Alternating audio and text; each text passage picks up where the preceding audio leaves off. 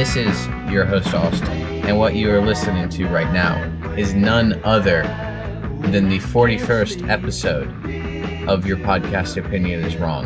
Now, we have a special, a special surprise for you, dear listeners, on this, our 41st episode, because returning from a more or less six month sabbatical from all sort of uh, music, uh, internet mumbo jumbo, we have one of the original co-founders, episode one, go you guys, uh, of your podcast opinion is wrong. We have with us our dear, dear friend Alexander, Woohoo!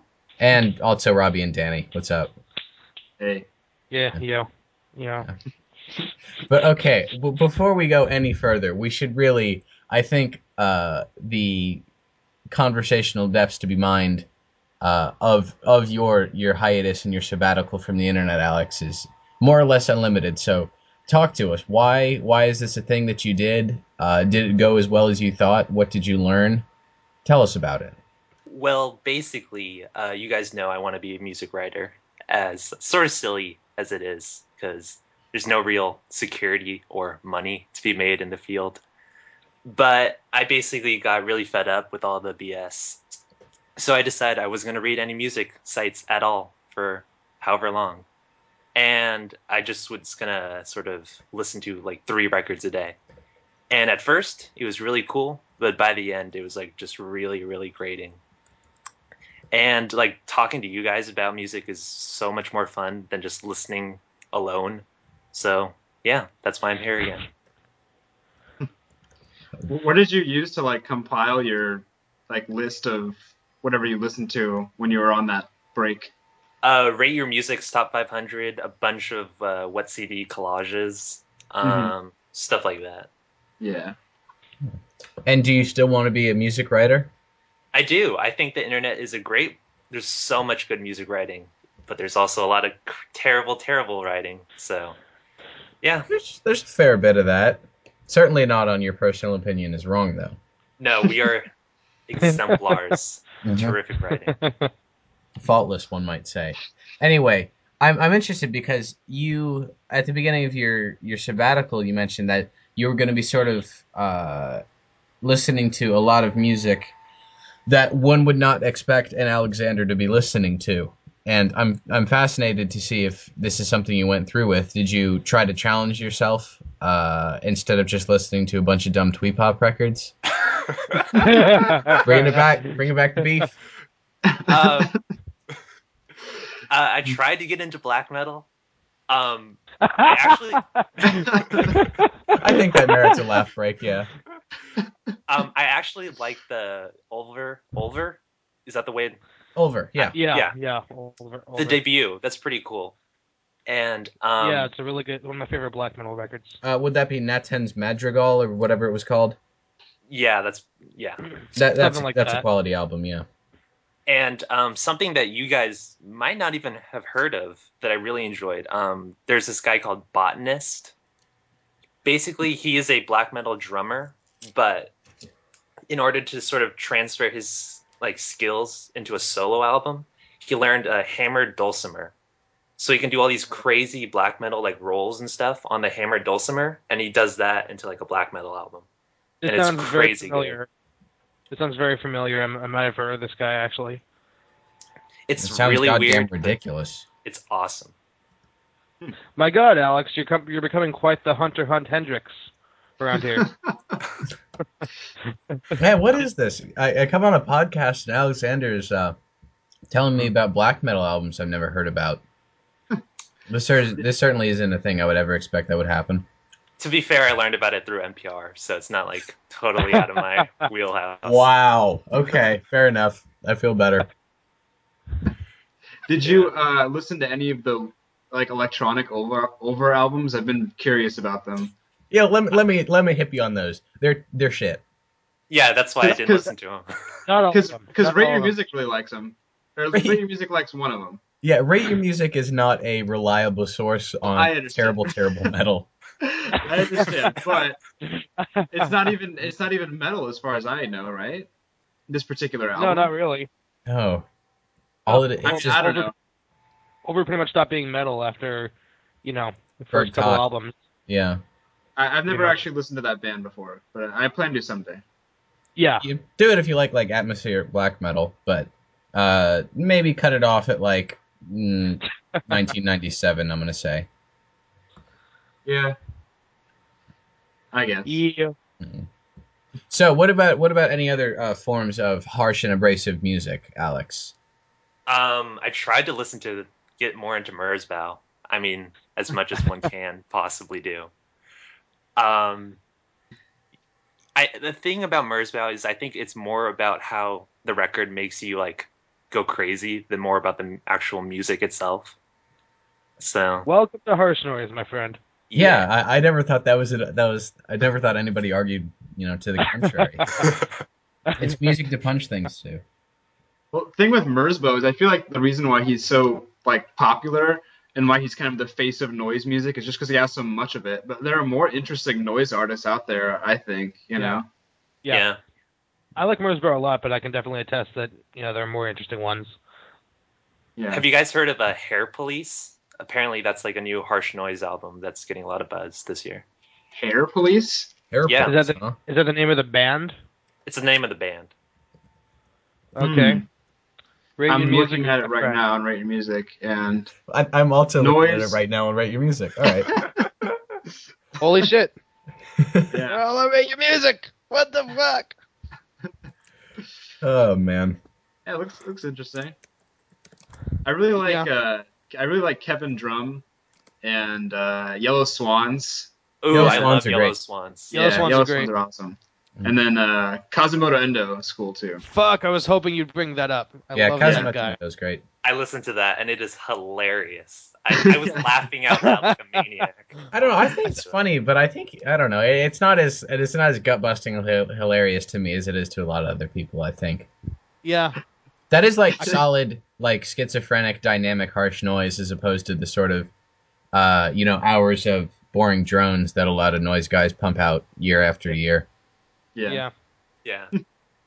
I wonder if anyone's tried. Have any of you tried to listen? Uh, Alex, did you try to listen to the Merzbox? That's not a thing be people listening to do. that. If I if I started my sabbatical listening to that, I'd still be listening to that by now. Yeah. Yeah, I think that's ambitious for anyone to listen to. Yeah. But the Uh, thing about the Merzbox is that it's not a best of, and I and most people think it is a best of, but it's like B side. No, it's not. Yeah. Yeah. And You like should do Mer- a best of, Merzbow B sides. Wow. like this is the shit that was not good enough to make it on the record. Yeah. Anyway, Alex. Um no, this is something I've been doing and I'll talk about this in our what are you listening to segment, but how did you go about informing yourself on music? Did you start chronologically? Did you just go off best of lists? What did you do to familiarize yourself with like you know the trajectory of a certain genre or artist or what have you? Um, a lot of RYM, like I said, Mhm. um, and I I did start chronologically.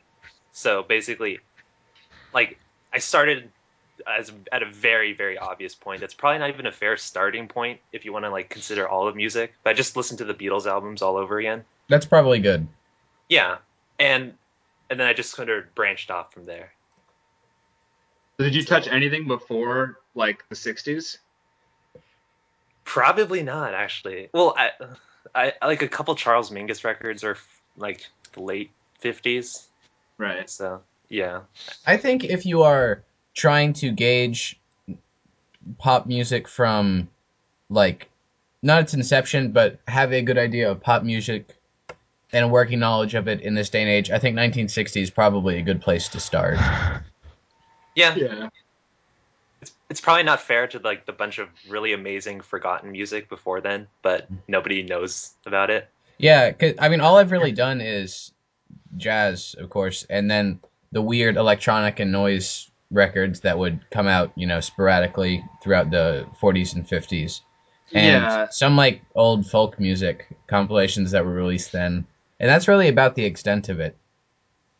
Yeah. Yeah, I think particularly jazz is, is the biggest like victim of, of ignoring the 50s. I mean, 59 in particular was like I think probably the biggest year for for jazz like possibly ever.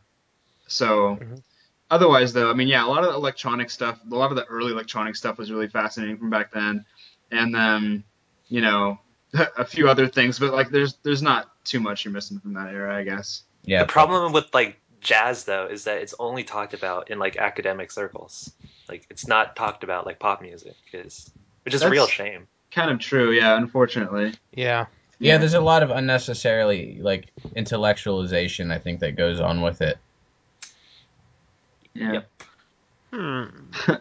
No, we actually had this conversation once before, Danny, because you are in a I guess a, a scene that has a lot of sort of jazz Oh, that's right. yeah, jazz because I cats, as I believe they're called. school because I, you know, am a music major, and yeah, there's really not anything interesting happening in jazz right now, like not on a significant level. Um, I think the most interesting artists in jazz right now are like the indie artists who are messing with jazz, like Bad Bad Not Good or or something, and like or maybe like Portico Quartet. Even those aren't like groundbreaking, but they're at least trying, you know I the think most artists in the jazz community right now are just like, I want to play bop, or like, I want to, you know, just Yeah. write big band tunes or whatever, you know. well, I think one, of my the- favorite. Oh, sorry. oh. Go ahead. I think one of my one one of the best things I've ever heard in my life was uh, at the end of the first Bad Bad Not Good album. There's like a vocal clip of Yeah. like two of the members talking. You know, I'm you know I'm going at going at, and uh, it's like the drummer or something. Um, well, someone asked him, "What do you think of Giant Steps?" and he said, "It's it's uh, 50 years old. It sounds like shit. Write a new fucking song or something like that." yeah. And That- like there, there's kind of there's kind of an air of truth to that. Like you can't just be replicating these 50 year old, um, you know, sounds and methods and ideas uh, for for so long. That's what kind of led jazz to to be this kind of adult contemporary sort of art form that it is now, instead of the innovative art form that it, it that it was up until I'd say the 70s or the 80s. Yeah, I yeah, think it just stagnated, you know. I think those Yeah. jazz, like the free jazz and sort of avant uh, stuff, like Peter Brötzmann or what have you, that was happening in the early '60s, was probably like some punk shit for 1962. Like it was probably like insane, and it was like the closest thing to you know hardcore punk that they had at that time.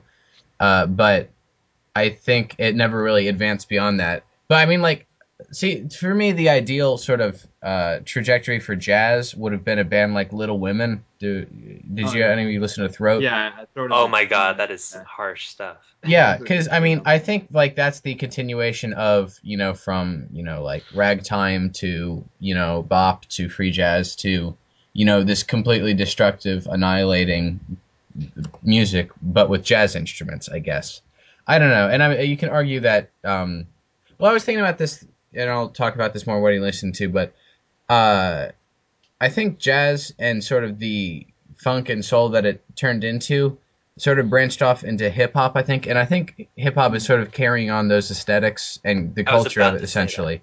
Uh, just like you know, you know, people aren't playing you know blues rock anymore, like pop songs like the Beatles did. They're playing you know, you know, like shoegaze or something like that. I don't. know, It it sort of evolves into something, I guess, aesthetically similar, but not exactly uh, the same. You know. Yeah, which is perfectly fine. And I actually, I speaking of that hip hop uh, uh, comparison, I actually saw an article on NPR today. Um, Ooh, is it by Jay Called- Dilla? yeah, exactly. I read uh, that too. Yeah, you should you should talk. About, I didn't read it all yet, so you should Oh. probably talk about it. But um, I did I did read some of it, and I really like what it was saying. Um, and it, it's true. I mean, it, the idea of jazz doesn't have to be you know it's this sonically rigid thing that just stays like you know the same over the years. I think that people who take the ideas of jazz and develop them into something else, I think I feel like that's what it should be. You know what I mean? Yeah. Yeah, like Anthony Yeah, did a that's- video about how no genre ever dies, and I think jazz Yeah. has found its like Flylo, J Dilla. They're taking on jazz traditions and informing it into their own music.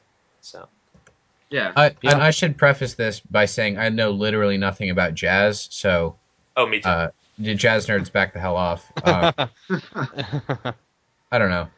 Yeah. I, Deal with it, nerd. Yeah. Anyway, I should probably listen to more jazz, is what I'm getting from this conversation. Yeah, I mean, in my opinion on jazz as a whole is like the early the like the peak of it for like you know a jazz fan would be the late 50s when like you know kind of blue and you know time out and all those albums came out. Um, but that you know it's it's interesting but like what interests me most personally is like the more experimental stuff the artists who took that and did weirder things with it like the third stream kind of stuff um, like moondog.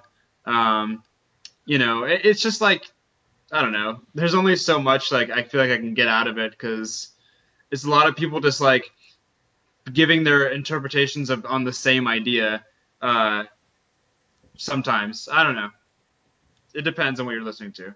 I'm not wording this very well, but you get what I'm trying to say, hopefully. Mm-hmm. Yeah. Anyway, Awesome. So should we move right into uh to what are you listening to? Let's do it. Let's do it. All right, three, two, one.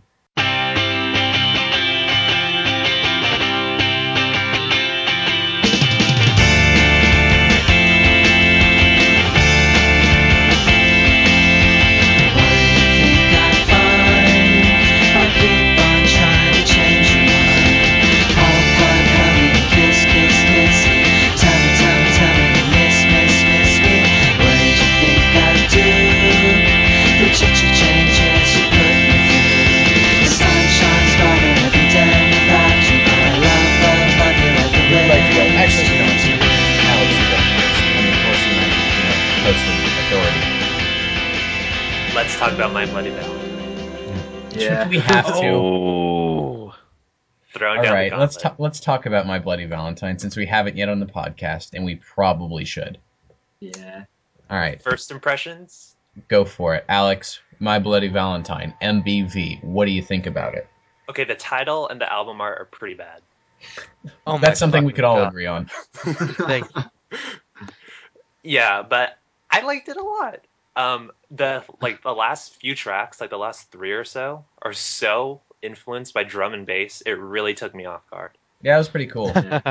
But I liked it. Like uh, the last song, uh, Wonder Two. Mhm. Like at first, it sounds like a like a jet plane is like taking off right above your head, and then like last part of it is like listening to a, a drum and bass track like inside the turbine of the jet. It's amazing. yeah, it's a good way to put it, actually. See, a lot Yeah. of people have been talking about that track, and for some reason, a lot of people are getting an Animal Collective vibe from it. Now, I don't see that at all. Like, I don't even see it a little bit. I, I- think Anthony's the only person who saw that, to be honest. yeah, and yeah, and like I, I, I, I was on my, you know, I watched it, watched it on YouTube, obviously. And I commented, I, I, I have heard that in other places, but I really can't follow it on that. And he replied to me, and he said, "You don't think this is something Panda Bear would sing over?" And I'm like, "No, I, I zero percent. I do not see it at all." But Wait, Yeah, so I think so Anthony had has his review of this album out already. yep. I did not actually watch it. How how did he take it? he liked it. He gave He it gave a it- eight. Okay, that's Yeah. okay. which is around what I'd give it actually. Yeah. Yeah. But Yeah. yeah, I don't know. Yeah, I mean- don't. I, I personally, I, I, I personally love it. Like, I, I, it's not, you know, I, I don't even want to go into the whole like, oh, it's not as good as Loveless thing, because like, whatever, you know. Ah, like, was anyone really that. like, was anyone Yeah. really like going in with that kind of? It's not even like. I don't, I don't even want that from them, you know. Like I don't want them to just do another Loveless, and. I, I just I wanted to see how they would push forward their sound, and I feel like they did. Like not tremendously. It's not like a drastically new sound for them. It's no Kid A, you know, versus OK Computer or anything. But like, it's it feels like the logical follow up to Loveless, and it's really solid. I mean, you know, the the songwriting is still there. Um, the the sound is is like a, a, like Alex was saying. It sounds like you know that whole jet turbine kind of aesthetic like is a new like level for them. I think.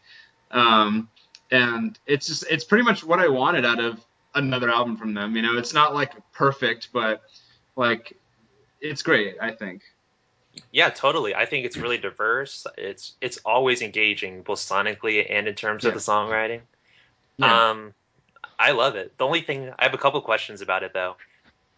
The Loveless took it costed about a quarter of a million pounds, I think, to get produced. Is that right? Yeah, something like that. Yeah. something like that. Yeah. Yeah. Two hundred thousand, I think. Maybe a quarter million dollars. I don't know. Yeah, so Yeah. something incredibly, incredibly, ridiculously high. I want to know how much this album costs to make just for music nerdery purposes. He did it in Yeah. GarageBand in his, his garage. yeah. well, he he recorded. He uh, all, all I know about the recording is that it was entirely analog, and and like it sounds that way, and and I love the fact that it sounds that way because, you know, it, it doesn't sound horribly digital, but I don't think that, I don't think that that digital sound is something that My Bloody Valentine should have. You know, they're best with the sort of warm sound that analog would have. I'm I'm, I'm not the biggest expert on this, but you know, I know the difference. I I know what analog sounds like. Generally, That's interesting because their sound it was based off a very specific uh, digital delay unit, so I'm surprised that it was recorded analogly. Yeah. Here's Yeah. here's my here's my deal with this album. Um, you, you know, uh, like Danny was saying, uh, you wouldn't expect it to be like what you were expecting, sort of an advancement of the sound, uh, but not too much, you know, and Yeah. you weren't expecting another Loveless. I Yeah. maybe it's me expecting too much of Mr. Shields, but I, I don't know. For someone who is capable of making an album like Loveless and when was released 91 Mhm. uh like something that was that was that insane and revolutionary I would have liked to have thought he could have done something similar maybe not to that quite great a height but something that would take me by surprise in 2013 just based on the fact that you know he might be a creative genius and it wasn't just a fluke and I, I don't think I mean, calling it a fluke is kind of maybe a little bit harsh, but I think I don't know. I just wish he was capable of doing something that shocked me and amazed me more than making uh, something that sounds, in my opinion, I think a little bit more like Loveless than a lot of other people seem to think. Austin, yeah, Yeah, the only problem with that is Yeah. that literally 500 million bands have bastardized his sound. So which is why can't- it, that's the thing. He was he made his sound, and I would have thought that someone who had the ability to make that sound would be, you know, have the ability to make another, not not as you know new and intriguing, but you know something above the sort of plotting, drugged out, you know, nonsense that I, I'm being a little too harsh, but I don't know.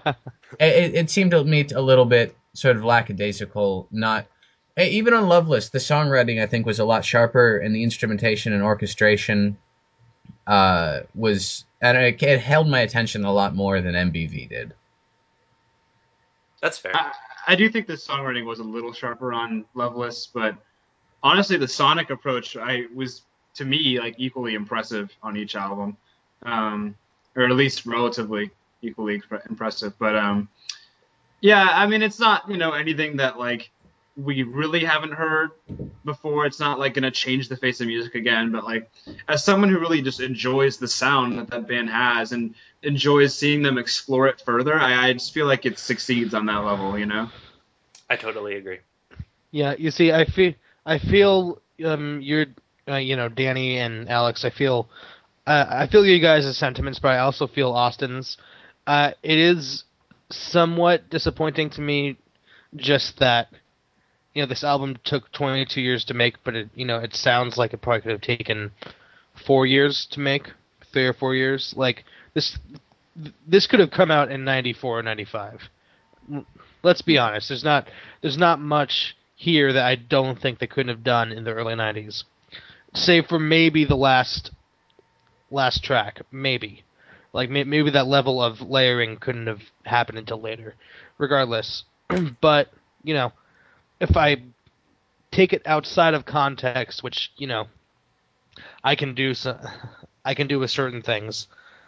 Um, and I just focus on the songs. I really like the songs, and I really like the the sounds and the production and all that other nice stuff. Um, so it, it ended up being a satisfying listen to me, but it it didn't really come close to completely blowing me away or blowing my mind, you know. Except for maybe the last track, which is just, you know, holy shit. Yeah. Yeah. Well, yeah. Yeah. Uh, s- before I listened to uh, MBV, I went back and listened to "Isn't Anything," which I don't know how I feel about that record. It's it seems very uh, indecisive because um, not a lot a lot of people don't know this, but um, MBV they started as a twee pop band. Um, Yeah. It actually started as a like goth rockabilly band or psychobilly band. like a far as I post-punk band or Yeah, they were like a or yeah, really weird like post punky like goth like gothic psychobilly band. Mhm. But I don't know. I mean, you, that's not like material anyone even pays attention to. You, you're Right. you're right that like the stuff the first stuff people actually started caring about was like twee. Yeah. Like here's the name of their second single. You guys get ready to be amazed because it's incredibly laughable. Okay. Their name of their second single is called Sunny Sunday Smile, and it's Ice Cream Sunday. With Uh, paint, be be sided with, I believe, uh, a song called "Paint the Rainbow." paint Yeah, a rainbow. rainbow. Yeah, you're not you're not a real twee band unless you have a song about cookies or ice cream or any sort of sweet food. Yeah. Yeah. Now your now your icon is making so much more sense to me. I did that just so I could remind myself to say this right now. Oh yeah, yeah. Um, okay. Yeah, ha- the uh, you mentioned um, uh, isn't anything, which uh, I you know I, I like isn't anything, but here's the thing about isn't anything is that it is not well produced, and when you're My Bloody Valentine, that's kind of like a prerequisite for your album to be at least you know held in the same standards as Loveless. pretty much. Yeah. I mean, it's Yeah. unfair. It's not that they first. rely on production, but production is a large part of what makes them them. I think. I think I like the EPs that are around the time of Isn't Anything. I think I like those EPs, like You Made Me Realize or Tremolo, mm-hmm. or you know, mm-hmm. there's several other ones. I like those. Slider was really um, good. Um, yeah, I I like those EPs more than Isn't Anything, but I still think I still think it's decent, but it doesn't hold really hold a candle to some other stuff they've done. Mm-hmm. My biggest problem with Isn't Anything is like Kevin's vocals because they're not buried, they're not ethereal, which I really like. And, in at least with My Bloody Valentine. They're right like- out there. Yeah, and it's he's doing this sort of frontman of a twee pop band for these like really proto loveless kind of gnarly shoegaze tracks, uh, guitars, and it sounds really weird and not good. Yeah. Can I say like one more thing about MBV, and then I'm I'm kind of done with it. You may. Yeah. Um, there's one other only the only other disappointment that I sort of have with MBV is that it never. I mean, I, I know you know don't com- compare everything to Loveless, don't compare everything to Loveless, but some you know, I'm a little disappointed that MBV never had a track that really reached the emotional height of something like Sometimes from Yeah. Loveless I'll agree with that. like I, I was I was hoping that there was something that could sort of be the sometimes of uh, but uh, the, the there's a couple tracks that really do have a, an emotional catharsis to me, but not not nearly to that level. But it may be because I've you know I've listened to Loveless for six or seven years or whatever, and known that song forever. It's been one of my favorites forever. So I might be a little unfair, but I was hoping for something that was sort of grounded in that at some point in the album. yeah. Yeah. I never really liked that song as much as others on that album. Maybe I'm listening to it the wrong way, but yeah, It, yeah. it, it took a little Oh, while to grow on me, but. I, I think it's absolutely great now. Uh, you got to Have you seen Lost in Translation? Yes, I've seen Lost in Translation. Okay. I was gonna say if you haven't seen that, maybe that's what you need to get. but you no, I, I I think I've said it before on the podcast. Bill Murray is actually my favorite human being, like on, on the planet. yeah, no, that's- that's a very good choice. Yeah. I've never actually seen that the- movie. Like, i- are the what? It's, know. The soundtrack is like totally you. Like I feel like I think that's true. That movie is uh quote indie unquote. I don't know. It's just it, it seemed kind of fluffy to me. are you saying know. that I get because it. it's take place in Japan? Oh no no no! I'm into that. It's I, just I'm joking. I'm joking. yeah. See, like I understand why people hate Sofia Coppola, but I think the reasons that people hate Sofia Coppola are exactly why I fucking love Sofia Coppola. You know, and why I love Lost in Translation, and a couple of her other movies.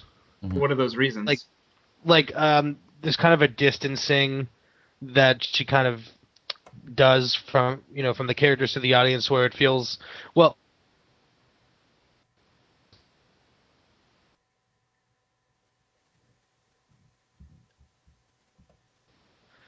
And there's a lot of scenes of the mundane. And like, have you seen some um somewhere? Her 20, 2010 movie. Like, I I haven't seen- cut out for a I haven't. Yeah, you did. I haven't seen any Sofia Coppola movie except for this one. I think. Yeah, I, I have I have the Virgin Suicides uh, actually, but I haven't seen it yet. Okay, well, sometime somewhere is a lot of the nothing shots. You know, where like, y- I, I'm explaining myself horribly here, but but the point is she she takes a ple- she takes a, a focus in the mundane factors of human life that I really enjoy and that I really wish more directors would take advantage of. But I think I think a lot of people, you know, find her boring for that. Yeah, I, I see what you say. She definitely has a really kind of subtle, understated style where she focuses on aspects of life you normally would not maybe think to dramatize. Like, uh, you know, I don't know I'm wording this right, but I, I remember when I was when I was younger, um, the first time I heard about Lost in Translation was a friend of mine who was uh, talking about his family and him who he had seen the worst movie he had ever seen and it was called Lost in Translation, and it was just the most boring thing he'd ever seen, and there was just no plot, and he kept waiting for something to happen, and then right when he thought something was going to happen, the credits rolled up. So that was my first impression, and then years later, I watched it and I ended up loving it, but I, I do understand why it would it would bother people, you know. He should have said Yeah, I nothing mean- happens, but there's Scarlett Johansson, so it's pretty right. Or That's And her nothing happens, but there's Bill Murray. Yeah. Yeah. Anyway, Should we Th- this continue is- with this what is- we're listening? this is what this is what are we listening to? Hey, what's up, everybody? Um, all right, Alex, did you have anything else you'd like to interrupt us with? Uh, I have, but I think I've stolen enough time with the. MVD Oh, go talk. for it. You, Oh, you're, okay. you're just getting here. Holy Christ! Your avatar kind of took me by surprise there. I did that intentionally. Yeah. Uh, for, for those of you who uh, uh, who don't know, which is literally everybody except for three people, um, Alex just changed his avatar to a picture of Bill Murray with daisies in his beard, which I am now printing out hundreds of copies of for personal reasons. Anyway, one more. Putting Uh, them- putting them so- in your bathroom. yeah, yeah. Uh, Alex, what have you been listening to, friend?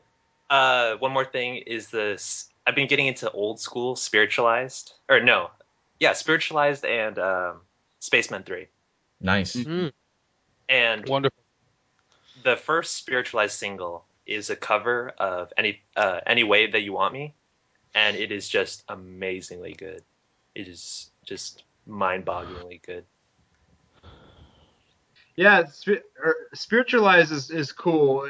Spacemen Three has always just kind of been like a little on the border of like just kind of like really self-indulgent druggy music.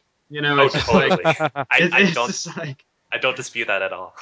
yeah. I mean, like I'm cool with that sometimes. You know, I just feel like it should be a little more justice. So they're just like a couple guys like you know in the garage like just with their pedals. You know, it's just like And all the I get it, guys. Like yeah, and what's the name of that album? The Perfect Prescription. It's even Yep. the even the whole it's a it's a concept album about like being high. It's just like so not subtle. I'm like, if you're gonna make music about drugs, you know, whatever, that's your thing. But like, Do it like Electric be a Wizard. little. I mean, Do, do it. Do it so, subtle like- like Electric Wizard. yeah. yes, they're definitely a very good example of a subtle, a subtle band. But um, anyway, um, it's just I don't know. You're, they're not a bad band though, and I, I like Spiritualized a lot. I like early spiritualized compared to modern spiritualized. I mean, I know Kyle really likes. Uh, Sweethearts, right? yeah, I was about to call it "Huh" because I couldn't remember the name. Um, yeah. but I think that was yeah. the original name actually, but he changed it. Yeah, I What do you- kinda What do you think about Ladies and Gentlemen? We Oh, I love that. Yeah, that one's great. Yeah. Yeah. I'm actually looking on the Wikipedia page for the perfect prescription, and it says it's a concept album, quote, a vision of a drug trip from inception to its blasted conclusion, highs and lows fully intact. How bullshit is how fucking bullshit is that? Yeah. It's pretty lazy That is for like, like, you to make I- a concept. Oh, yeah, I don't know. It's kind Yeah, of funny that's though because yeah. usually it's usually it is people like like Electric Wizard or Snoop Dogg who are making albums about being high, but instead it's just these these sweet little indie kids who are making you know, their fun pop songs about it. there. wow, you found a connection between Snoop Dogg and Electric Wizard. I'm a Snoop Lion trailblazer. For your information. You have amazed me. No, I think he changed it back. Let me let me check RYM. Did he? Uh, what Snoop Dogg? Yeah. Yeah. Yeah, he, he did change it back. Oh, that's there, lame. there was actually a great little tweet on it. Uh, it was I can't I gotta find it. I, It was, I I, saw this. that, I remember that. He tweet. just said, I, I, I just changed my, I just, I can't even think of it. It's so fucking funny. Just, I changed my my name. Sorry guys. Never mind. Something like that. And then the next He's tweet just like, was, I didn't even like reggae music that Yeah. much. oh, Yeah. Snoop oh Dogg. my I god. love uh, so Snoop sad. I just want to hug him and say it's all right. Oh my gosh. Yeah. He smokes 80, do, 80 blunts a day. I think he's fine. yeah. Yeah. He's probably done Allegedly. Yeah. All right, I'm done. Someone else go. I can go. Perhaps. Cool. Go, Go ahead. for it. okay, I. Well, fuck. I now need to pull up my last FM because I'm. God. Pressure. um, shit. I don't want to waste too much time looking for something. Uh, how about someone else goes first? Danny, would you like to go? Uh, sure. Um, I've been I've been going through uh, this. It's not something I normally even really do, but I'm going through the discography of uh, Autechre.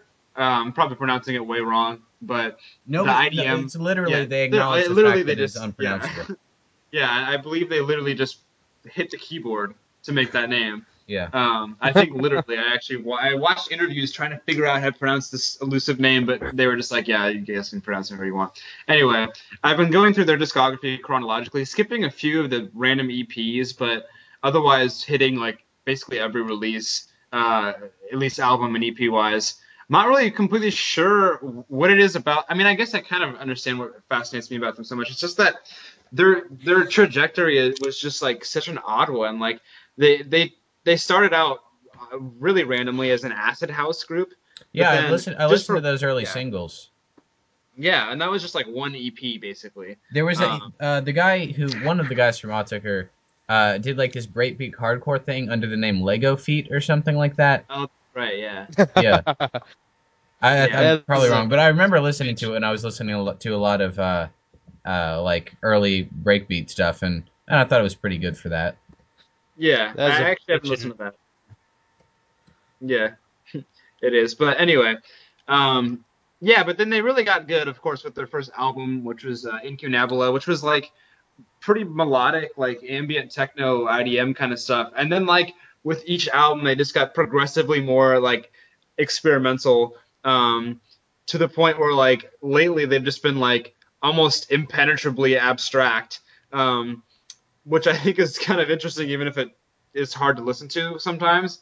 But apparently their new album is like a double album, and it actually has a lot of variety on it and a lot of accessibility. So I'm really excited to get to that one. But I'm about halfway through the discography, just been kind of trekking through it, and it's uh, been a lot, a lot of good stuff so far. Um, anyway, uh, also this Brazilian project um, from the late '60s, I believe. Um, it's uh, these two guys. Oh no, sorry, early '70s. Two guys, uh, Milton Nascimento, and I'm gonna mispronounce this, but Lo Borges or something like that. Uh, it's like MPB is the genre. There's like a certain kind of counterculture movement of like Brazilian music back in late 60s, early 70s. Um, but yeah, really like just really like heartfelt songwriting, like some really emotionally resonant stuff, like a great aesthetic, like just really like pleasant music, you know, like honestly it just does a lot for me. But um yeah. And then um there was one more thing I was gonna mention. Oh, uh I've been getting really into like just pop music and like just like dirty hip hop. Um and uh, one of the things I've gotten really into is really early Three Six Mafia, because um, they have uh, a compilation that compiles like their first few years of being a band. Um, uh, it's just called Underground Volume One, 1991, 1994, and it's just like this really weird, like experimental brand of hip hop that I just like never really heard until I heard these guys. It's just like often not even verses. It's just like one hook. They just repeat for like the whole song with this really like dark just like you know atmospheric like just dense beat. Like it's like proto cloud rap kind of and like you know but in like the early 90s and like eh, you know the lyrics are just super like just dark it's basically just like murder music but it's really like enjoyable the production's like incredible um the the verses, even though the lyrics aren't like, you know, particularly deep, they're just they match the like really dark aesthetic really well, and it's honestly just like one of the oddest but most rewarding hip hop albums I've really ever heard. That sounds interesting. I mean, I literally know only one song by them. That's Shake My, and I think yeah, that's, that's, partly a represent, representation of them. They got really bad. As soon as they started like yeah, I hate to say this, it sounds so cliche, but they literally did like sell out. I mean, they they as soon as they got like signed, they just started making you know just like the most trashy like radio rap. But before that, they actually were making really like uh, really interesting, just dark, weird, just experimental hip hop. Like, and it was really cool, honestly. yeah, that's that's yeah. I can um I can sort of transfer into what I've been listening to this week nicely off of this, unless you had anything else, Danny. No, I'm I'm good. Um, because what I've been listening to all this week, uh, is you you all I've talked at length about my desire and need to listen to music chronologically, and it is no different from me trying to hip myself, so to speak, to hip hop music. Hmm. which is like you know I've listened to hip hop music, but you know little old me can only listen to you know Tribe Called Quest and Madvillain for so long without feeling guilty because you know those albums are good, but it's not a not really a good cross section of hip hop's history or culture. I think, um, you know these these Uh, what are essentially not uh, they aren't themselves, but run in the circles of like hipster hop. You know, it's just what I think. I'm sort of a general music fan with only a sort of cursory knowledge of hip hop, and those are the albums that people like me pick up on and listen to. And you know, I say I like hip hop, but I've never really learned about it as a culture, which I'm trying to do. And so I started from the beginning. I started from the year 1982 with the release of Grandmaster Flash and the Furious Five albums, uh, Five's album, The Message, which is usually considered the first, uh, I guess, sort of hip hop masterpiece. And yeah. here's what I'm going to say about uh, about 80s hip hop, or at least mid and early 80s hip hop, is that a it is very dated, and b it is very often dated and terrible. Yeah. Because I mean, I can appreciate how you know a, like a group like hieroglyphics or tribe called quest sort of grew out of this sort of you know boom bap 808 nonsense. But here i'm using nonsense and being very sincere and saying that it's a lot of it is fluff and a lot of it is very bad fluff.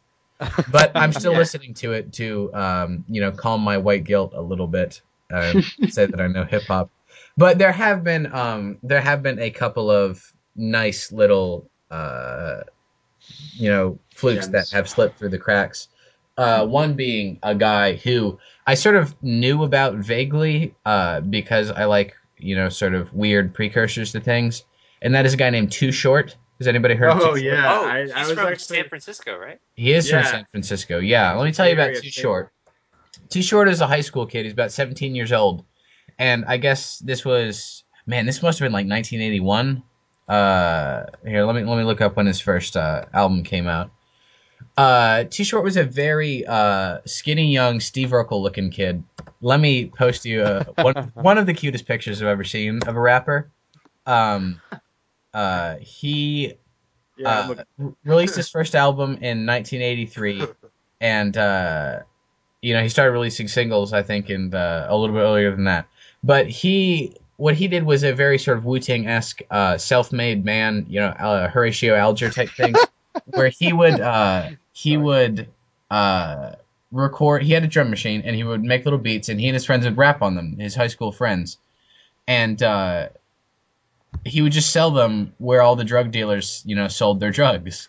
And he would just Aw. fi- just five bucks a pop. He would, you know, capitalism it up, and he would sell these tapes to people.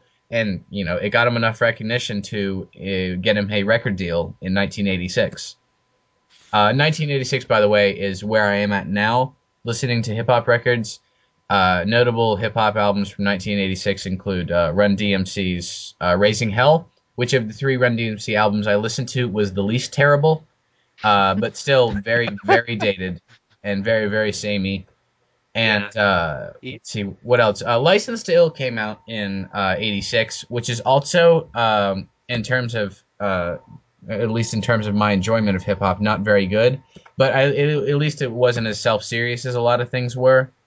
Um, and The Beastie Boys are not anything. They are not self-serious. Yeah, they're they're fun as hell, and yeah, I like that album. I enjoyed it. I listened to it. Uh, Planet Rock came out. Planet Rock is you know I've always been sort of acquainted. Uh, by listening to electro. Oh, and also I should talk about like early East Coast electro music.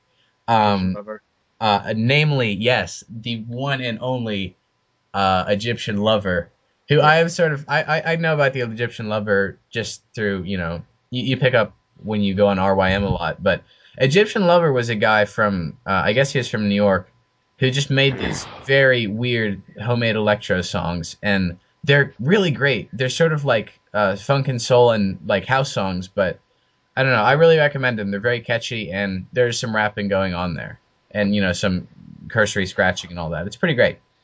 Uh, so you said this. You said this too short, bro. Was like you're selling his his uh, shit for five dollars. I guess tapes for five dollars. yeah, It's kind of funny because nowadays when I look at like a Bandcamp album from like a, an unknown band, and they're charging five five dollars for it, I think motherfuckers ambitious.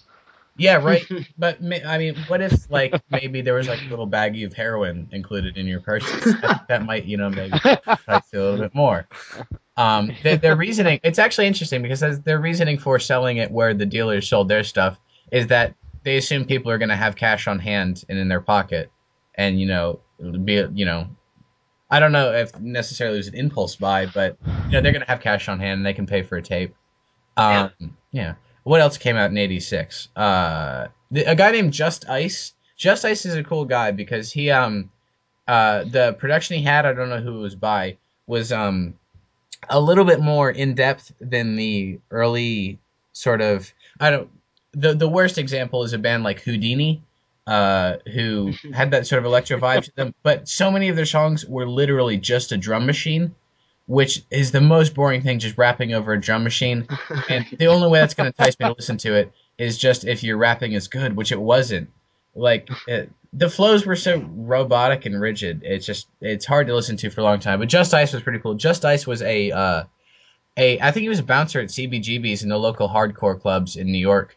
Uh, and apparently he got into hip hop because you know some friend did, uh, which is pretty cool. Uh, the first major label Too Short album, Born to Mack, came out. Uh, Kool Moe Dee was in '86. Schoolly D, the first Schoolly D album. Schoolly D, famous precursor to uh, gangster rap, and also Aqua the, uh, Teen Force. uh, Aqua Teen Hunger Force. Yeah, he rapped the theme song to Aqua Teen Hunger Force, and I believe paid uh, played the rapping spider on that show, uh, whose name I'm f- currently forgetting. No, that's MCP uh, fans. no, that um, was that was uh, oh, that was? MC Chris. MC Chris. Oh, yeah, MC Chris. It was MC Chris. Yeah. But yeah, Schoolly D did do the uh, Oxy Hunger Force theme. Um, Mantronix, who released, I think it was '85 that his self-titled album came out, which is considered a lot of people as a classic, and I think it was, you know, it stood out a little bit more than a lot of other hip hop albums. Uh, let's see, Newcleus, who were really bad, uh, UTFO, who are also pretty bad, and the Fat Boys, who are very bad. They did Uh, an album with the Beach Boys. I'm pretty sure. Really, the Fat Boys Yeah. did. Yep. That's horrible.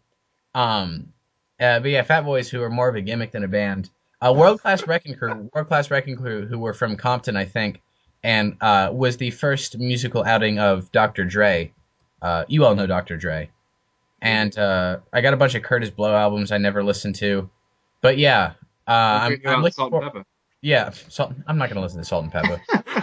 Um, uh, I'm looking forward most wow. I'm looking forward most of all to 1987, which is the next year, uh, which uh, marks the first albums of Eric B. and Rakim, who I'm a previous Oh, yeah. fan of. Big pull. Uh, Boogie Down Productions, um, Public Enemy, I think, had their first album, Yeah. and uh, I know Schoolly D had some more stuff, and it just got more sort of hardcore and uh, interesting uh, musically and lyrically. And I don't know. I'm just looking forward to getting over with the stupid mid '80s and getting into the pretty awesome late '80s. Yeah, yeah. I, uh, I I was thinking like I could never do what you do Listening to music, because Rain Man, yes, it's it's it's not it's not the best, but hey, yeah, yeah, yeah. I mean, like I, I, I you know, '80s hip hop is just yeah. I, I- I don't want to listen to Rapper's Delight for fucking 30 hours straight. yeah, I mean, it's not all rappers alike, but but yeah. I mean, uh, I don't know. The '80s were yes the first full decade of hip hop, but like it, it was pretty sparse in terms of quality. That's why people call the '90s the golden age. Thing with hip hop is like I feel like a lot of people uh, tend to like think it's one of those things like where either you're into the really fun stuff like the really radio like friendly friendly stuff like Lil Wayne whatever um, or you're into like the really deep like stuff like you know you're into MF Doom or you're into Tribe Called Quest or whatever. But like there's a bridge between the two first of all. And second of all I don't feel like there's anything wrong with being into to like you know uh, fun hip hop right? Like my appreciation for pop rap has increased exponentially in the last couple months. same Um, here and that's with an increased rec- respect to hip hop culture, which I always assumed that um, there was cool guys like Tribe Called Quest, and then there's these dumb uh, pop star rappers that came up. But it's not like that at all. In fact, it's a lot more uh, closer to, or a lot closer to, like hardcore punk, which I'm very well acquainted with. In that there are local bands who you get well known in a city, and occasionally they move up in popularity and get nationally recognized there's a like there's a local scene there's a tape trading scene in hip hop just like in any other form of underground music and i never really respected that enough which is Yeah. what i'm trying to do here essentially Yeah, I mean, lately, I mean, you guys are gonna hate me for this, but I've been listening to like trap rap. Like it's a fun genre. no i like trap a lot Uh, yeah it's no, very no. aesthetically pleasing Yeah. Yeah. While we're on the subject, can we talk about uh, Chief Keef and the Pitchfork TV thing? Yeah. i don't think we should. Oh should God. Oh my Yeah. god! you, No. you took a sabbatical from made internet journalism Oh, when I heard about that, of the I like shittiest screamed internet my head off. Like, oh my god, Pitchfork. No, the thing with the thing with Pitchfork is that they they're so funny with the way they treat like the artists that are from a completely different demographic than they're from. Like lately, they've been trying to like accept you know authentic hip hop you know into their yeah into their write- ranks. they'll, and- they'll review a waka flocka album when it comes Yeah.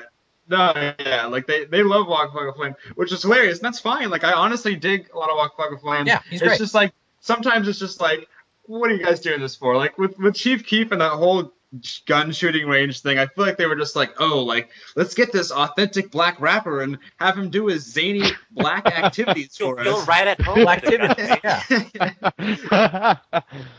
That's the podcast name. Black yeah, black activities. I think, I think, I think, I, if I could provide an explanation, I think uh, Pitchfork is probably a lot like me, uh, which I am loath to admit, but it's true. In that I think they're driven much more by guilt than by respect to some uh, community or artistic group because that's why I'm doing this. It's because I'm guilty because I don't know anything about this culture and music, and I feel bad for enjoying what I do. Um, which is which is a very healthy way to enjoy things. By the way, I recommend it to everybody. And uh, I don't I, I don't know. I think Pitchfork is probably they do the same thing with metal where they have you know their hipster metal that they'll review you know liturgy and all that. But I think they've been you know Robbie can provide more insight in that than me. Um, Yeah. Probably uh-huh, more uh, loud and angry insight as well. And uh, I, I don't know. Yeah, I, I think Pitchfork is not necessarily scrambling to get hip with that type of scene, but I don't know. I think they're all they're also in the same frame of mind as myself. Well, they're basically becoming like the musical equivalent of Walmart. I mean, think about it. They That's- cover that's- that's every very good genre, Yeah. you can listen to new records through their site. Mhm. And then they will tell you if you should like those records that you gave them clicks to listen to. They're and you can watch TV through Pitchfork. They're Yeah. basically Walmart at this point. This point. sabbatical is starting to sound a little bit more. Uh, it's making a little bit more sense to me that you mentioned. I it. know. Yeah. I think my sabbatical from internet journalism is just motivated by my own boredom than it is by any philosophical reasons, though, I think. I get you. Anyway, I talked forever back- about, I about just bad music. real quickly touch on Too Short real quickly. Go for it. Uh, are you familiar with the song "Blow the Whistle"? No, I'm not. Okay, I feel like that's Well, you mean Too the, Short. the oh oh never mind not not the It- one I it- was thinking of. What, I what think it's actually. Ah, let me see. I'm looking it up. Uh, I believe it's actually in the movie White Chicks. If you've seen the movie White Chicks, No, Is it what the happened? official soundtrack? it's, uh, hold on a minute. I think the song came out in 2006, but it was like a staple of every middle school hip hop dance. Not middle hip hop dance, basically hip hop dance, because that's all they played was hip hop, and it was always hyphy because I lived in the Bay Area, still do live in the Bay Area, and that was the that was the jam. But uh, I actually still appreciate that song. That was one of the few like West Coast trashy hip hop songs from the mid 2000s that was really awesome. But What I like about Too Short is that he's been doing his thing for 30 years. Like he started in '83, he has not stopped making music, which is pretty cool. And I found out about him, uh, well through RYM, but that picture that I showed you guys is the um, the sort of uh, avatar and you know logo of a really really great hip hop blog that I recommend called Cocaine Blunts. And it's run by a guy named Andrew Andrew Noz, uh, who is he provides like a very nice commentary on hip hop and you know, not a lot of new releases. But uh, he has an interview with Too Short that's really kind of fascinating. I recommend it. yeah, I'll check it out. Oh, also, uh, should I go see Flosstradamus in April? if you can, if it's not too intr- if it's not too inconvenient, then like you'll have a heck of a time, you know. I don't know if I will. I, I hate Well, fun. it, it, okay. Well, if you hate fun, then you won't have a heck of a time. But uh, you know. I feel bad about that because that music is not made for me. Like it's made for people who like to have fun and dance and things. But I do like Flosstradamus. But here, here's the thing, though. I saw Flying Lotus live, right? I've seen him live a couple times. He obviously plays his own material, but really only the stuff that works well in like a, you know, I want to dance kind of context. And Yeah. he plays a lot of trap. Like he played a lot of Tonight, you know, played even he encored with Hard in da Paint. Uh, like Oh yeah, I've, I've heard he does that. Yeah. yeah, it, it's honestly a lot of fun. Like in that, it, the Gaslamp Killer played a set right before, like nothing but trap. That it, and it was fun, you know. Like even if you're not the kind of person who likes to have fun, like it just in the moment, I think you'll enjoy it, you know. Yeah. I'll probably go with another friend who's just as cynical as me. I think that might make things a little bit more comfortable. Yeah, Yeah. totally. Yeah. Any hoozle. Uh, I, I've talked a lot. Who wants to go now? Should be Robbie. Robbie, right? Robbie's the only one up. Yeah. yeah, I shouldn't we do the whole anticipated albums thing though? Because I'd probably rather talk about that than what I'm, you know, listening Let's go to. for it. Sure. Yeah, yeah, Yeah, I'm more interested in that. If you're, if you don't mind. Okay, well we're talking about Okay. this episode, the the segment of choice is uh, our most anticipated albums for the year of our Lord 2013. And uh, I, I believe it was you, Alexander, who proposed this topic. So would you like to start us off? Uh, I sure.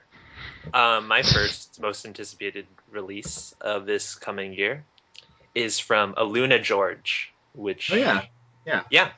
Uh, have you? I know Danny's heard of him. Have either Yeah. Austin or Robbie? Nope. heard? Nope. Basically, I'm not really into the whole alt R and B thing that's blowing up They call at it the moment. PBR and B. Oh my fucking god. Yep, I said it. I said it on the podcast. Screw you.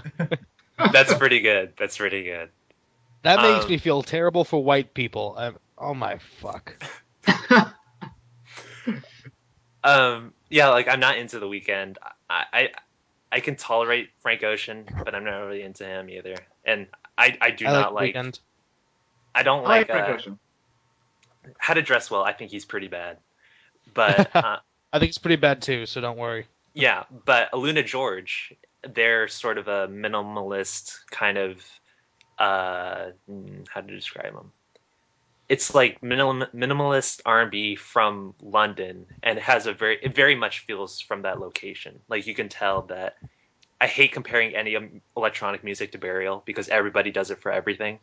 But um, you can definitely it has that same kind of sort of vibe as um, untrue but it's a lot it pulls from other influences too and it's a little bit poppier and Mhm. i think the singer has a great voice and uh, i'm really looking forward to their uh, full-length release after their great singles Can- that they've released Yeah. Can you type I- their I name in the?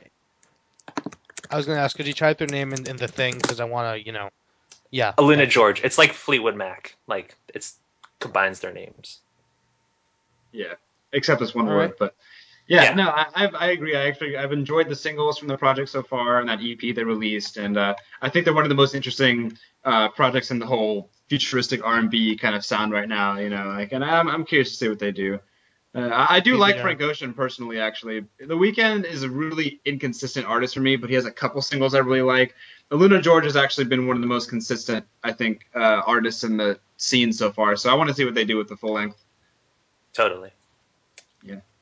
Uh let's go to same order danny what are you looking for Ah, Um, one of the ones I'm really looking forward to, which is kind of standard for me, is uh, Oneohtrix Point Never. Um, Oh, me I- too. yeah, and I, he hasn't even really announced a, a date or anything yet, but he's first of all he releases at least one album every year. That's just something he does. Second of all, he posted a status on Facebook recently that the I think the mixing or the mastering or something for the album was just finished. So um, I imagine it's going to be out soon, uh, or at least you know sometime this year.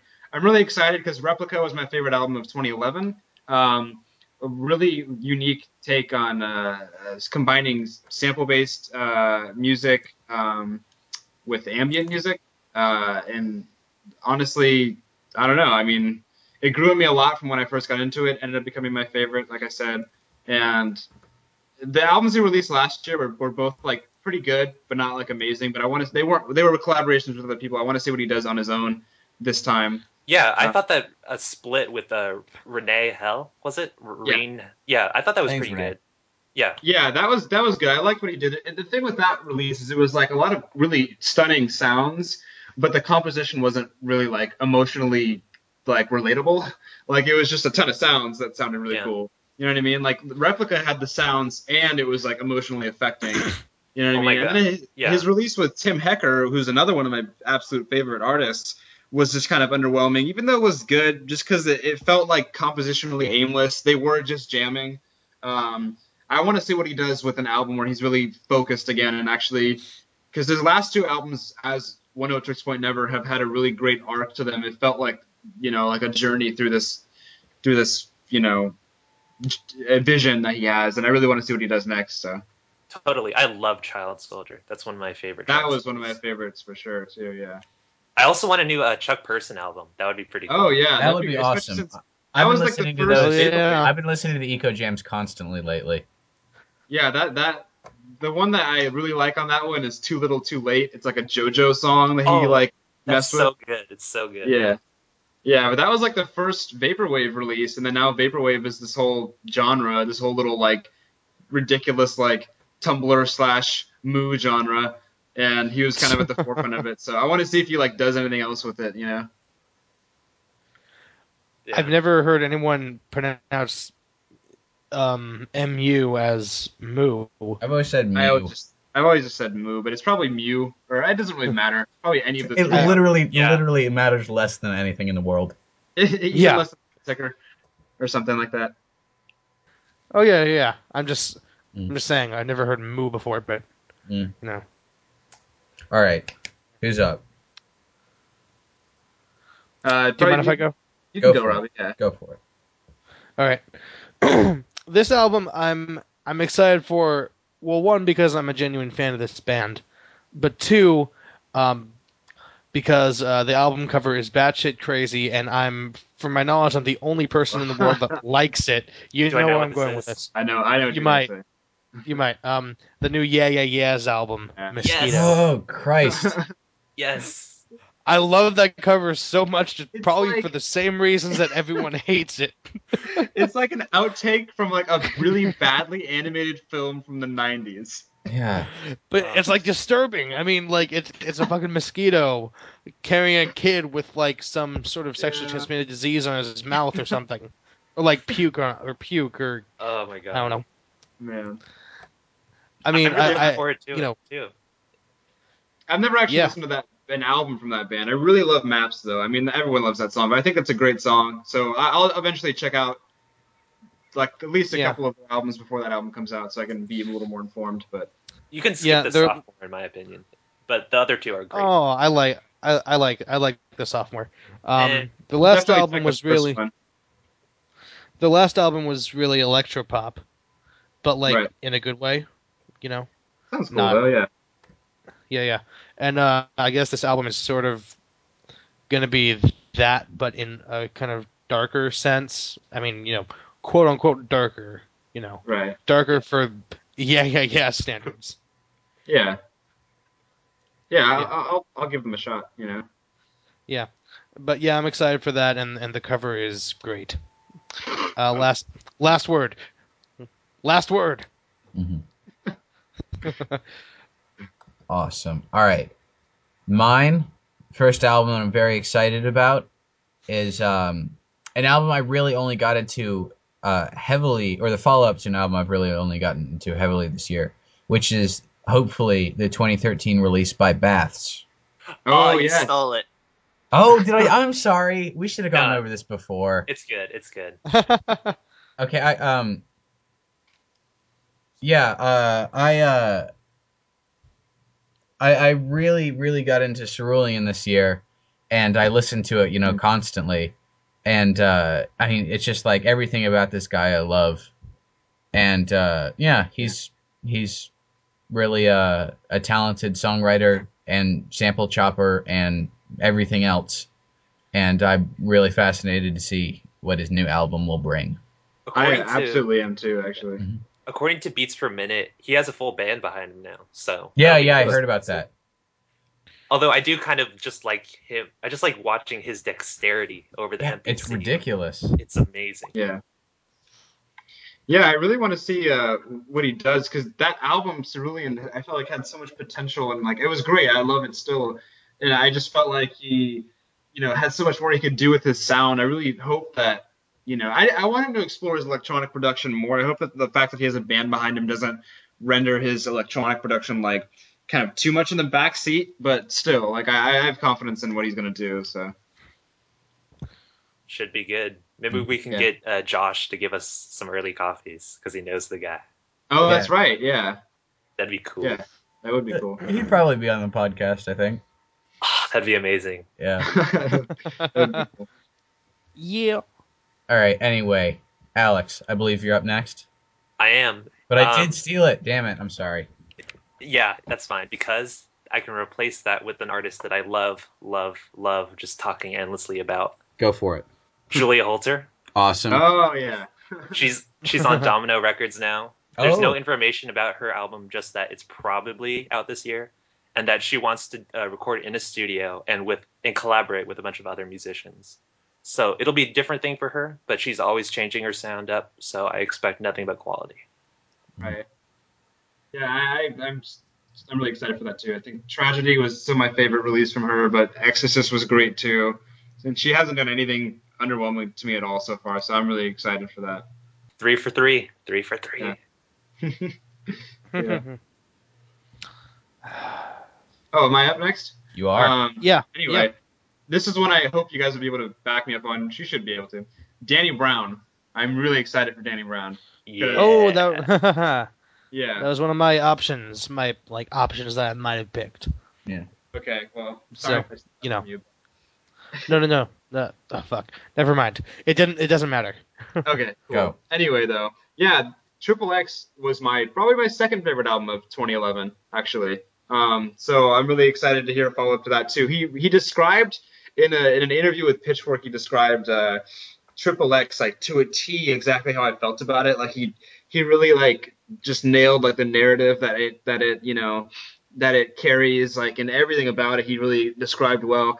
And then he described the new one, and I imagine if he described Triple X so accurately, then this is an, also an accurate representation, and it, and it got me excited. You know, he he said a lot of things. He's working with some cool artists. Uh, it's going to be more, I think, lyrically like, uh, I guess, for lack of a better word, like mature, um, which is fine. You know, I, I don't know. I, I really have a confidence in that guy. I've never heard a bad verse from him. He picks great beats. You know, like I, I he, he's just a really fascinating personality. Like every, you know, I don't know. I, I really want to see what, what what he does with with the next album. Yeah, didn't he compare uh, Triple X? Like, I think he, I think we read the same. Yeah, exactly. Yeah. Oh my god. Yeah, he said it was like going to be his kid A in a way. So I was like, okay, you know. So, Just those words enough Interesting. are enough to get me excited. yeah. Yep. It kind of bums me out that he's playing Coachella because I'd like to see him instead of the people at Coachella. Yeah. Yeah. Oh well.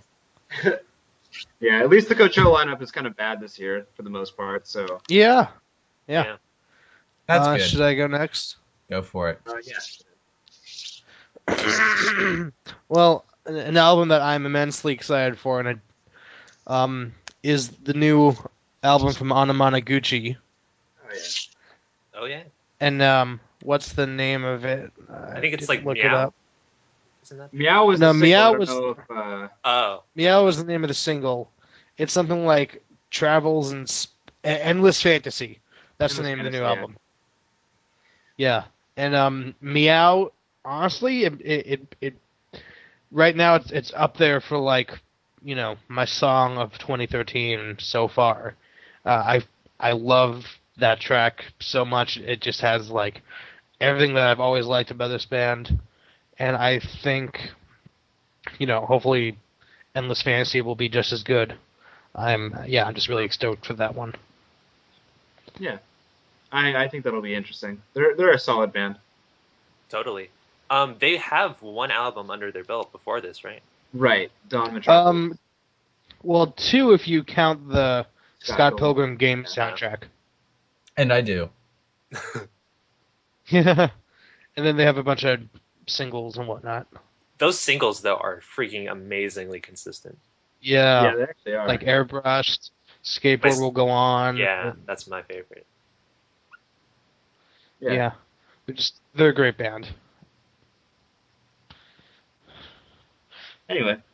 Moving on to me, Austin Curley.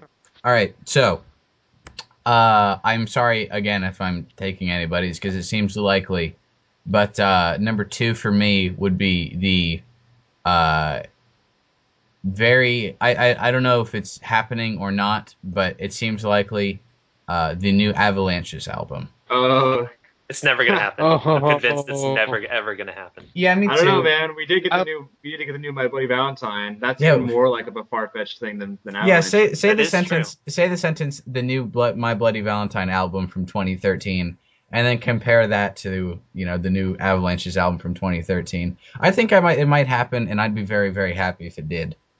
Yeah. I hope it'll happen. I'm not like holding my breath, but I figure if new My Bloody Valentine happened, and apparently new Daft Punk is supposed to happen in May, I f- like Oh, you know we'll see we'll see where that goes. But hmm. you know if those two are a possibility, I think Avalanches might might happen. And speaking of Danny Brown, he's apparently supposed to be on. Oh yeah. He Yeah. actually recorded with him. he them, did apparently. something. Yeah. Yeah, Yeah. apparently. how can you get Danny Brown to spit a verse over your music and just do nothing with it? That's like that's insane to me. Like Yeah, you must right. release that. Yeah. I mean, I, I guess I understand sample clearances and stuff. You know, they thousands of friggin' samples they must have put into that thing. So maybe not thousands, but you know what I mean.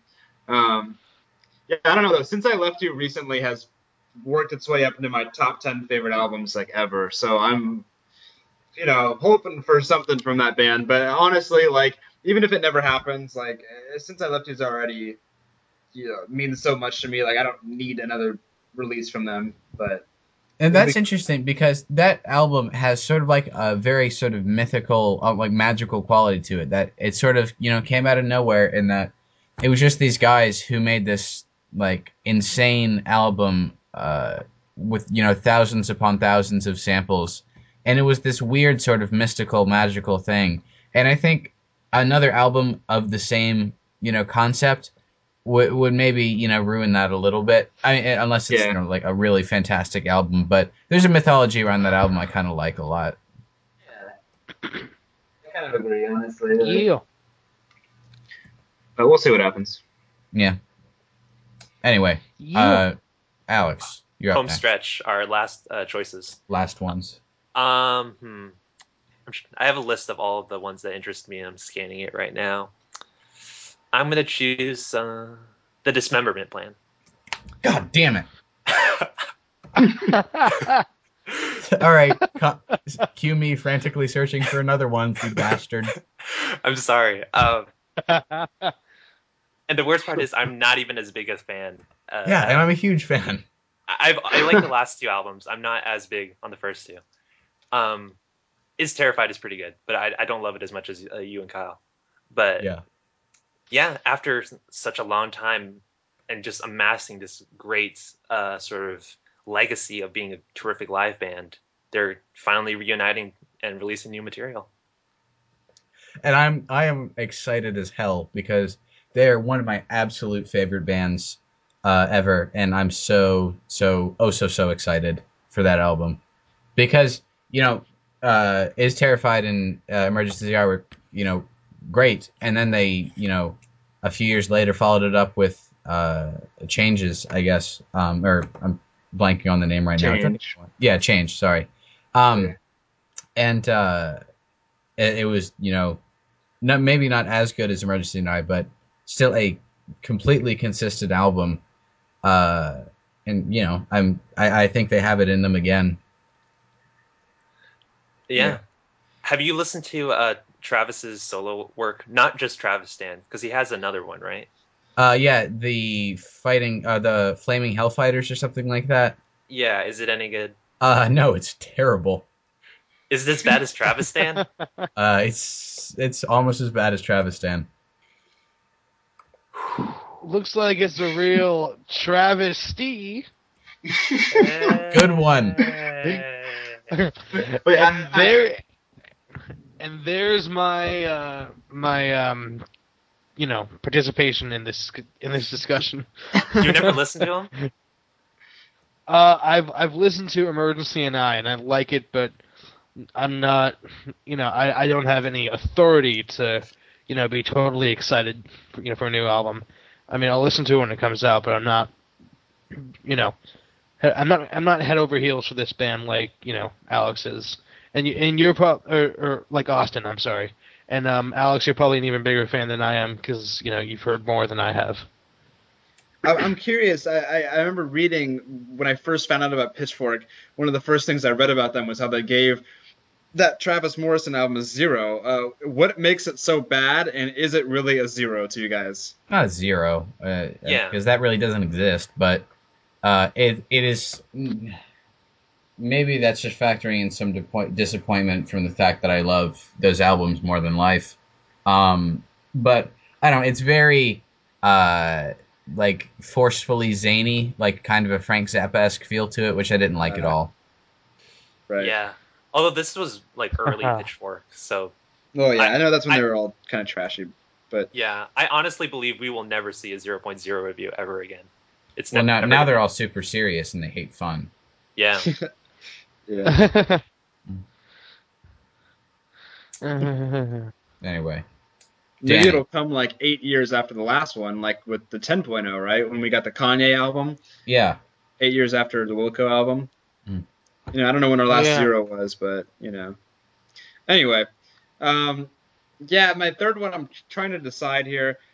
Just to throw these out there, I was thinking about mentioning Daft Punk or Boards of Canada or maybe even Madvillain, but like those, none of, none of those are really at all confirmed, and those are those albums that everyone's been talking about, speculating for years, and like I don't know when those are ever going to come out, so I'm not even really going to get into those. But point is, all three of those would be majorly anticipated for me if they actually had release dates. But uh, until then, honestly, the third one, there are a few.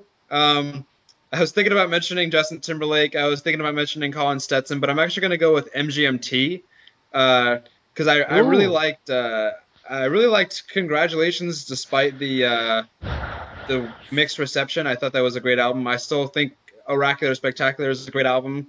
Uh, the singles, like no matter how popular they're, they're, they got, you know, I, I still think the the singles from that album are are fantastic, and the rest of the album is really solid too. Um, but I really am particularly excited for this because people were concerned that like the label would, you know, like interfere, considering that Congratulations didn't do that well.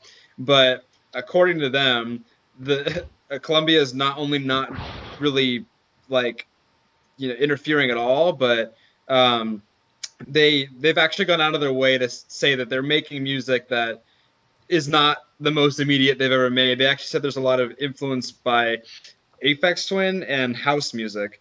Um, Okay. So this could end up like a catastrophe, but it could end up really cool. I do think it'll end up pretty unique. I, that's the only thing I'm really expecting out of this thing. But point is, like, they made two great albums in my opinion. I want to see what the third one's going to be, especially since they have some interesting influences attached to it. So. It'll be the next Pitchfork 0.0. I love Congratulations. That's a such a good album in my Yeah. mind. I, I love totally that agree. album. I will never get why people don't like it.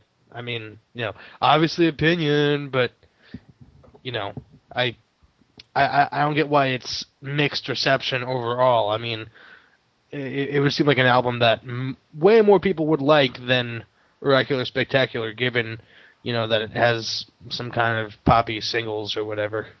Or maybe that's why people like that album. I don't know. I'm not the best with, you know, overall opinions.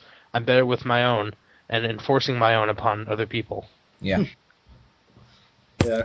I don't know. Congratulations wasn't even wildly different from time from uh, uh, Oracular Spectacular. Like o- other than the singles, obviously, the singles were way different than anything they've ever done. But I mean, like the rest of Oracular Spectacular, is sort of the psychedelic pop kind of thing they were doing on Congratulations, like you know, just a little less like grandiose, I guess. But yeah, I think they're both Hmm. great.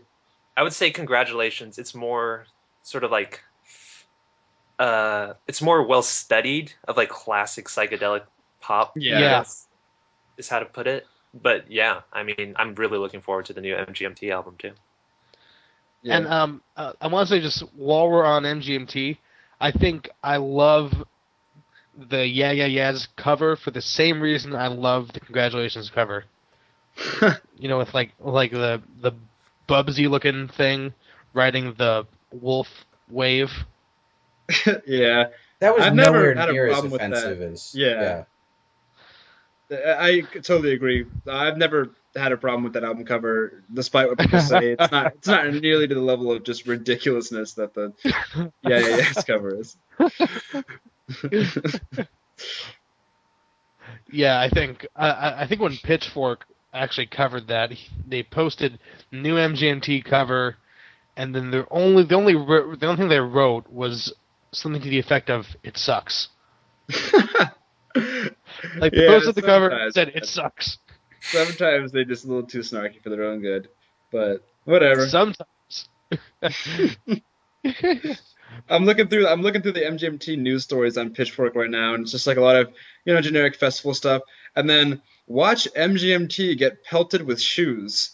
I have no idea what the context is. Oh, I Oh, can here's- tell you here's another everything about that. I can tell you MGMT everything about that. reportedly attacked with piss. I don't know what that is, is either, but About the shoes, they played on the beach for this um, U.S. Open of surfing in my hometown. Really? And yeah, and everyone just threw their shoes at him because they said, "Hey, throw your sandals at us." But then everyone did it, so it was just like this wall of footwear that Did you go, them. Alex? I, I, I was there. Yeah, No, nice. I didn't throw my shoes, but Uh, because I liked the band. That headline is fantastic. It is. Which one? MGMT pelted with the, Oh, watch yeah. MGMT get pelted with shoes. But what is what is MGMT reportedly attacked with piss? I think I, could- mm, I don't know. I vaguely remember that story, but MGMT just gets the most cruel and unusual like backlash. You know, and Pitchfork just loves to feed on it. but anyway, yeah, the third album should be pretty cool, even if it sucks. Yeah. Yeah. Should I go next Robbie, you're up. or last? I guess. Well, no, no, no. You're after me. That's true. Yeah. um, I, I I have to end with something metal. Cool. Uh, I, I I haven't discussed metal at all yet, which you know is kind of bad. Um, there's some metal albums coming out I'm very excited for, like the new Kvelertak would be pretty cool. Dillinger Escape Plan is awesome. Um, apparent uh, there might be a new I Hate God album that comes out this year. I've been to that. But yeah, I'm very much looking forward to that if that happens. But the one I'm going to pick is one of my most anticipated ones. Um, it's from uh, a band called Deafheaven. Oh, uh, yeah. some of you guys I know Deafheaven, yeah. with them. Yeah, one of the members from- of Were is in that band, right? Yeah, Yeah. Yeah. true. yeah, yeah, actually, that's how I know them. Really?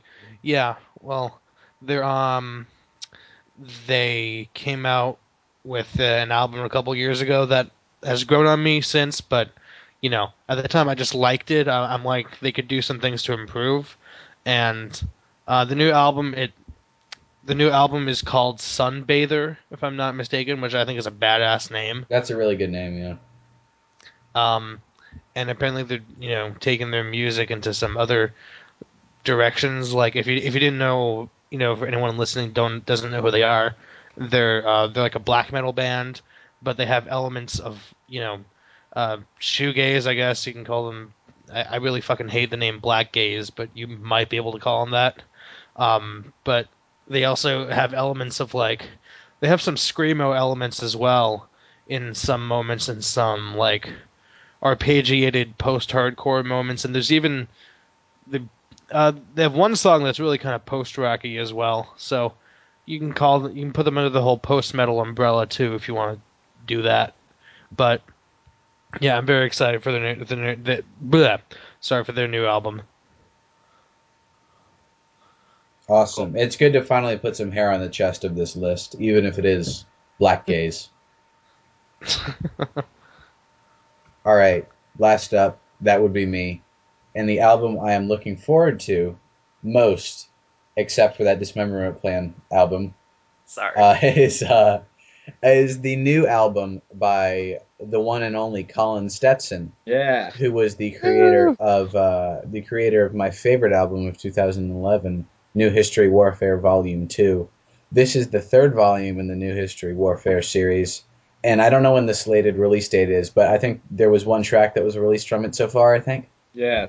yeah, and uh, I liked it a lot, and I'm very, very anxious to get the new album because I fell in love with that uh, New History Warfare Volume Two almost immediately, and it was you know number one for 2011. Thing was great.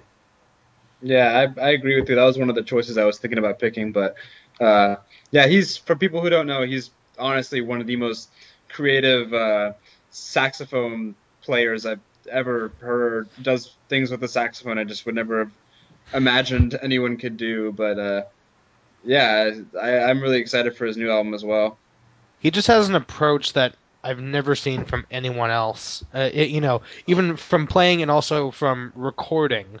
I mean, his last album was recorded with like however many different microphones, Yeah, like a like couple some of dozen them, or something. Yeah. yeah, and, and many of them inside the instrument, and like Yeah. you know, you- you hear sounds on that, and apparently there's no other instrument other than a saxophone, but there's like a lot of percussive sounds on that album, just from you know tap, you know, the the buttons, not buttons, but like, you know, the the saxophone, you know, tapping Mhm. from the inside. Apparently, What I like Yeah. about that movie is that uh movie. What the hell am I even talking I about? was what I liked about that confused. album, uh, that is wow, that is the wrong medium, dog. What am I even talking about? Okay, um, uh, what I liked about that uh, book was that uh, Colin Stetson is a virtuoso in the like most traditional sense of the word, but he definitely doesn't wank all over your face like a lot of other virtuosos tend to do.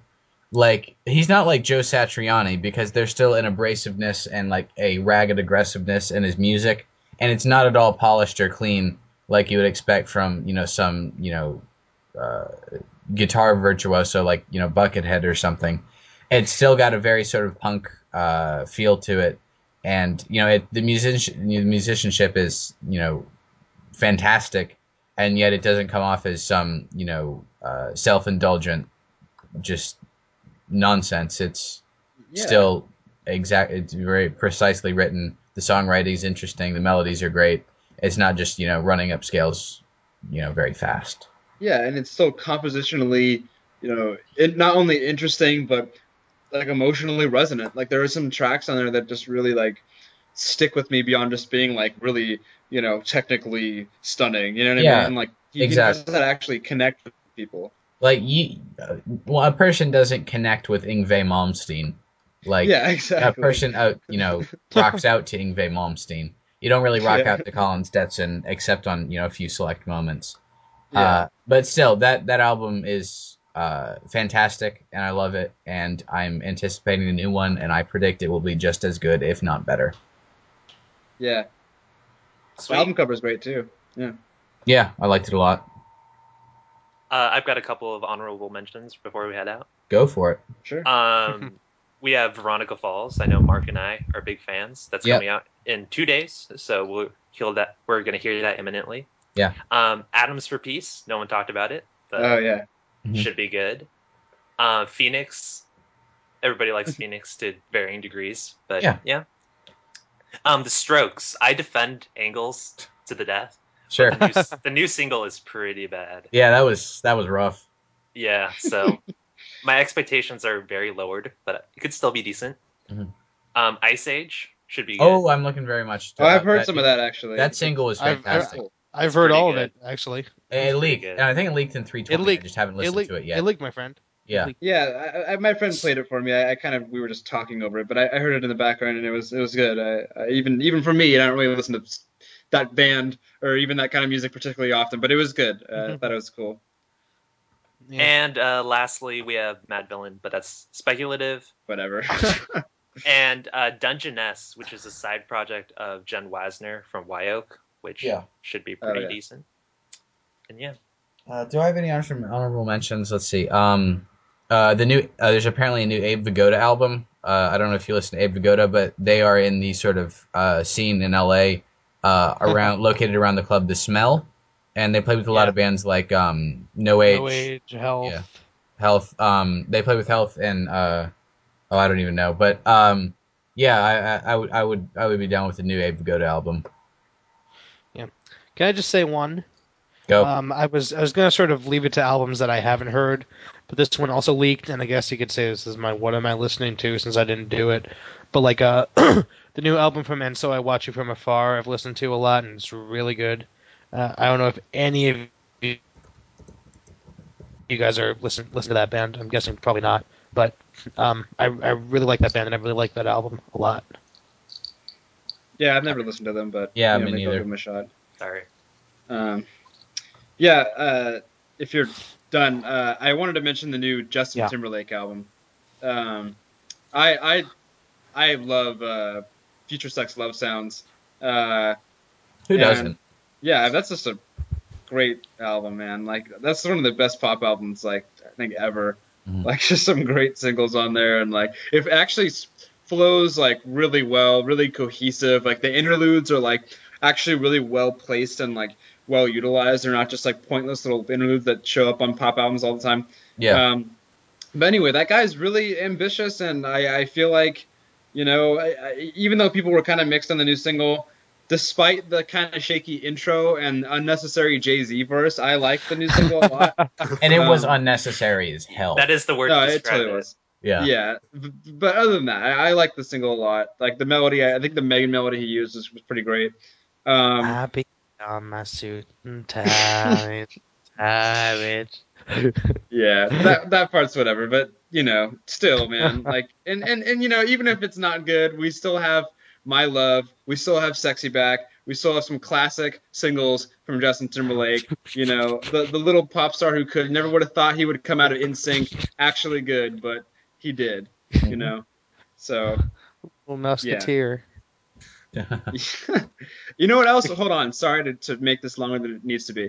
But one more thing I'm really curious about Yes. is new Miley Cyrus because mm-hmm. she is going to be working with Pharrell, and Pharrell is one of my favorite producers. Yeah, what's the deal with that, man? Yeah, the ne- I mean the Neptunes are like incredible. But the thing is with Miley Cyrus is is obviously everything she's released so far has been garbage. But what she said in the interview was that she wants to remove herself from her reputation thus far and work with Pharrell, do something more interesting. I really want to see. It's probably not going to be good, but I don't care. I'm really curious just to hear what it sounds like, especially since she's working with a fantastic mm-hmm. producer who I feel like has done a lot of great stuff. So You know what? we'll see what happens. She got a haircut. If if Timberlake can do it, anybody can do it. I'm willing to give her the benefit maybe she's gonna be the new Timberlake. You know, I mean, th- th- you know, I don't know. I mean, the Monkees did it. The Monkees became a real band. The Beatles became a real band.